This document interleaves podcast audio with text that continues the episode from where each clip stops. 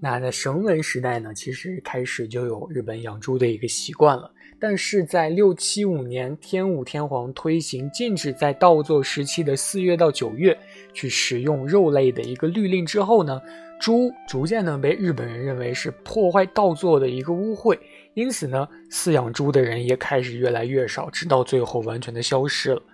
但是到了后来的江户时代，一六零九年的时候，这个萨摩藩呢占领了琉球王国之后，重新将冲绳的阿古猪带入了日本，甚至呢还在江户的萨摩藩的这个宅子里去公然的去卖猪肉啊。江户的这个幕府最后一任将军叫做德川喜庆，呸，德川庆喜啊，他呢因为喜欢食用猪肉呢，还反而得到了一个布达萨玛的一个称号啊，猪样。啊，猪大人这样的一个称号，当然也不是说就是说他长得像猪啊，就是因为单纯他喜欢吃猪而已。不过呢，除了这个萨摩藩之外呢，啊，其他地区养猪呢，主要就是用猪粪啊当做一个肥料啊。虽然呢看起来有一些本末倒置，但是日本在此期间还有拿这个沙丁鱼去做肥料的一个习惯，所以也不是很奇怪吧。直到。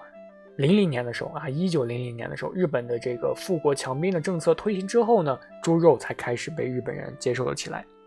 我是船，如果想知道更多日本不为人知的冷知识的话，请关注我吧。